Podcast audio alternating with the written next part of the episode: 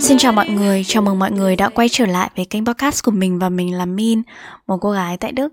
Hy vọng là khi mà lắng nghe những cái câu chuyện của mình và những cái chia sẻ của mình về một đất nước xa lạ thì có thể giúp các bạn cảm thấy thư giãn hơn và thoải mái hơn sau một cái tuần làm việc và học tập vất vả. Hoặc là có thể giúp các bạn đơn giản là đi vào giấc ngủ dễ hơn. Thì các bạn có thể thấy tên của cái tự đề của podcast thì đó cũng là tên của một cái bài tập của mình, bài tập về nhà của mình. Có môn đấy là môn um, tiếng Việt là môn quản trị văn hóa. Thì mình đã từng học môn này ở Việt Nam rồi và nó rất là khác so với cái môn mà mình học ở Đức. Mình nghĩ là nó sẽ tùy thuộc vào là giảng viên người ta dạy cái gì và phong cách của từng giảng viên khác nhau. Thì cái môn quản trị văn hóa mà mình học ở Đức á thì giảng viên rất là hay nói về những cái về tâm lý và hành vi của con người.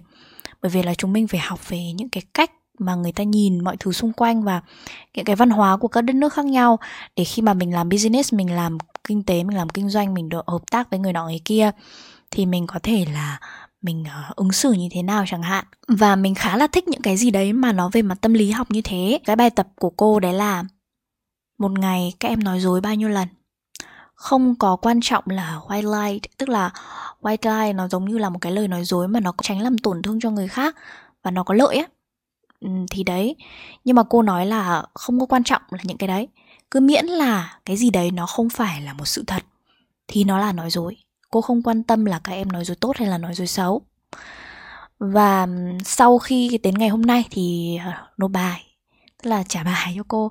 Thì cô hỏi là, một ngày các em nói dối bao nhiêu lần? Có bạn là không có nói dối luôn nhá. Và có bạn thì nói dối một lần, hai lần, ba lần. Có bạn thì nói dối 10 lần. Và có những người mà off the scale, tức là nói dối nhiều quá không có đếm được á. Cô, sau đấy cô mới hỏi là, thì có bao giờ các em đặt câu hỏi là tại sao mà mình lại nói dối không? Dù bất kể là lời nói dối như thế nào đi chăng nữa. Thì có một cái quan điểm của một cái bạn rất là trong lớp mình. Mình thấy khá là hay. Đấy là bạn ấy nghĩ rằng là cái việc mà nói dối, tránh làm tổn thương người khác ấy, là một cái mà tốt và nó là lịch sự. Thế nhưng mà miễn là bản thân mình không có tự nói dối mình là được, không có tự lừa dối mình và mình sống thật với chính bản thân mình, rằng tôi đang cảm thấy như thế này, tôi không cảm thấy như thế này, thì là được. Tức là mọi người đều có những cái ý kiến khác nhau về cuộc sống và mình thấy rất là hay. Và cô giáo của mình thì lại có một cái ý suy nghĩ khác cô giáo mình thì là một cái người mà mình thực ra mình mới học cô cũng không có nhiều. Và nhưng mà khi mà mình nghe cô giảng ấy thì mình cảm thấy cô là một người rất là thẳng thắn là một người rất là rõ ràng và là một người rất là có chuẩn mực và có quy tắc riêng. Cô nói rằng là ví dụ như là khi mà bạn cảm thấy mệt và có bạn của bạn dù bạn đi chơi chẳng hạn dù đi ra ngoài uống và bạn nói rằng là um, tôi tôi có rất là nhiều việc phải làm. Đấy là bạn đang nói dối. Thực ra là bạn chỉ có muốn nằm ở nhà và bấm điện thoại thôi thì liệu là mình có nên nói như thế hay không? Có thể nói rằng là tôi có nhiều việc để làm thì người ta có thể sẽ không có rủ bạn đi nữa và người ta có vẻ để cho bạn yên. Thế nhưng mà có thực sự là cần thiết khi mà mình nói dối như thế không? Và cô nói rằng là tại sao chúng ta phải nói dối? Nếu như mà chúng ta nói thật á, có thể là sẽ làm mất lòng người ta. Nói rằng là tôi đơn giản tôi chỉ muốn ở nhà, tôi ngủ thôi và tôi muốn bấm điện thoại. Thế nhưng mà điều mà chúng ta có được được những cái người mà người ta nhìn nhận được cái bản chất và con người thật của ta và người ta sẽ quyết định là có ở lại với ta hay không. Và người đấy mới là những người bạn thật sự. Ví dụ như người ta thấy là um, con bé này nó nói rằng là nó mệt nó muốn ở nhà nó nằm nó bấm điện thoại thôi. Và có thể có những người người ta sẽ nghĩ là um, bản thân mình đôi khi cũng thế mình cũng không có muốn tiệc tùng mình chỉ muốn đơn giản là ở nhà nằm dài trên giường thôi. Và là con người thì ai cũng có những khoảnh khắc như vậy. Và tôi không có đánh giá có thể là tiếp tục lần sau tôi vẫn có thể tiếp tục rủ cái người này đi bởi vì người ta đã thẳng thắn với tôi. Và khi đấy thì mình có thêm một người bạn. Thực ra thì mình nghĩ đấy là cái quan điểm của giáo viên thôi bởi vì cô là một người rất là thẳng thắn và rõ ràng. Thế nhưng mà đối với những trên góc nhìn của một người châu á nhất là những người châu á như bọn mình nhiều khi nói thẳng nói thật ấy nó lại là một cái gì đấy khá là khó. Chúng mình thà chọn cái việc là nói dối có lợi hoặc là yên lặng. Còn hơn là chúng mình quá là thẳng thắn như thế. Mình đã từng đọc uh, trong cái quyển là im lặng sức mạnh của người hướng nội đấy. Mình đã từng đề cập đến một cái podcast trước đây về sự khác biệt giữa các nền văn hóa đó là châu Âu và châu Á. Ví dụ như là châu Âu ấy thì người ta rất là đề cao cái việc là nói ra, luôn luôn muốn sinh viên, muốn học sinh là phải nói, nói thật là nhiều. Và nó có những cái câu châm ngôn là thiên về cái việc là mình phải nói ra ấy. Thế nhưng đối với người châu á ấy, thì người ta lại rất là đề cao cái sự im lặng ví dụ như là im lặng là vàng này, đấy, hoặc là lời nói chẳng mất tiền mua, lựa lời mà nói cho vừa lòng nhau, thì kiểu như vậy. Và khi mà mình mới đầu mình sang đức ấy, thì mình khá là hơi bị sốc một tí, bởi vì là ngày trước mình ở việt nam thì mình đi học ấy, các bạn, mọi người không có giơ tay đâu, rất là ít giơ tay. Chỉ có kiểu giáo viên phải gọi ấy, thì mới trả lời ấy, và rất là ít người giơ tay. Thế nhưng mà ở bên này ấy, thì mọi người nói rất là nhiều, và sinh viên giơ tay như kiểu là nếu như không giơ tay thì kiểu mất phần cơm cho người ta ấy và mình cảm thấy nó cũng là một cái điều hay. Thế nhưng mà trong cái việc mà cô nói về cái vấn đề là có nên nói dối hay không ấy thì nó cũng phải suy nghĩ rất là nhiều về những cái khía cạnh về hoàn cảnh này và văn hóa và cái người mà mình nói dối là như thế nào. Chắc là kiểu mình mà làm podcast này chắc mình phải trả phí uh, bản quyền với cả trả phí uh, chất xám cho giáo viên môn quản trị văn hóa của mình mất bởi vì có rất là nhiều thứ cô nói rất là hay ấy và mình cứ nhớ lại ở trong đầu mình á. Cô bạn là ừ khi mà mình nói thật đúng không? Thì mình sẽ tìm được những cái true friend những cái người bạn thích tích thực thế nhưng mà thế true friend là gì? True friend là những cái người mà người ta có thể uh, chấp nhận được the way you are tức là chấp nhận được con người của bạn. Và khi ở bên cạnh người ta bạn là chính bạn. Thế nhưng mà mình lại có những cái câu hỏi khác bởi vì cái câu mà hãy là chính mình ấy là cái câu mà mình rất là được nghe rất là nhiều lần. Không những là bạn bè rồi lại có những cái mối quan hệ bạn trai bạn gái thì có rất nhiều người đã từng nói với mình như vậy. Tức là hãy là chính em hãy, hãy là chính mày. Thì hãy là chính tôi là như thế nào? Thời tiết ở Đức dạo này rất là kỳ nhá. Tức là tuần vừa rồi thì đang nắng 18 độ Xong cái hôm nay tự nhiên âm một độ Xong rồi tuyết phủ rất là dày. Và mình nghĩ là con người cũng giống như thời tiết vậy. Tức là sẽ có những lúc nắng Và có những lúc mưa, lúc tuyết. Có lúc trời đẹp, có lúc trời quang Có lúc trời rông bão chỉ đơn giản là có những người mà người ta có những cái cá tính nắng nhiều hơn. Thì lúc nào mình cũng thấy là người ta rất là rạng rỡ và rất là tươi đẹp.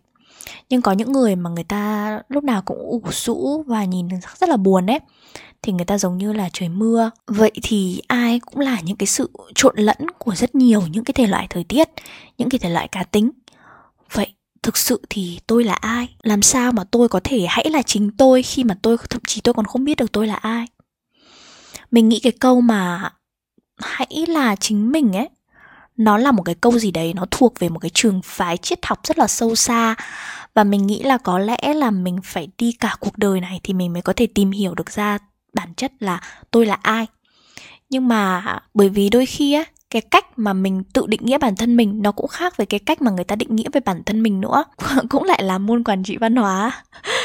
Um, mình buồn cười là bởi vì mình khá là thích bởi vì những cái gì mà cô nói đều là những cái mà mình đã từng nghiên cứu và mình từng đọc trước đây và nó rất là nhiều thứ mà mình rất là thích. Thì cô có chiếu một cái biểu đồ uh, sự giao nhau về mặt tính cách và đời sống giữa người Pháp và người Mỹ thì nó có rất là nhiều điểm giống nhau. Trong hai cái đồ thị thì nó giao nhau rất là nhiều.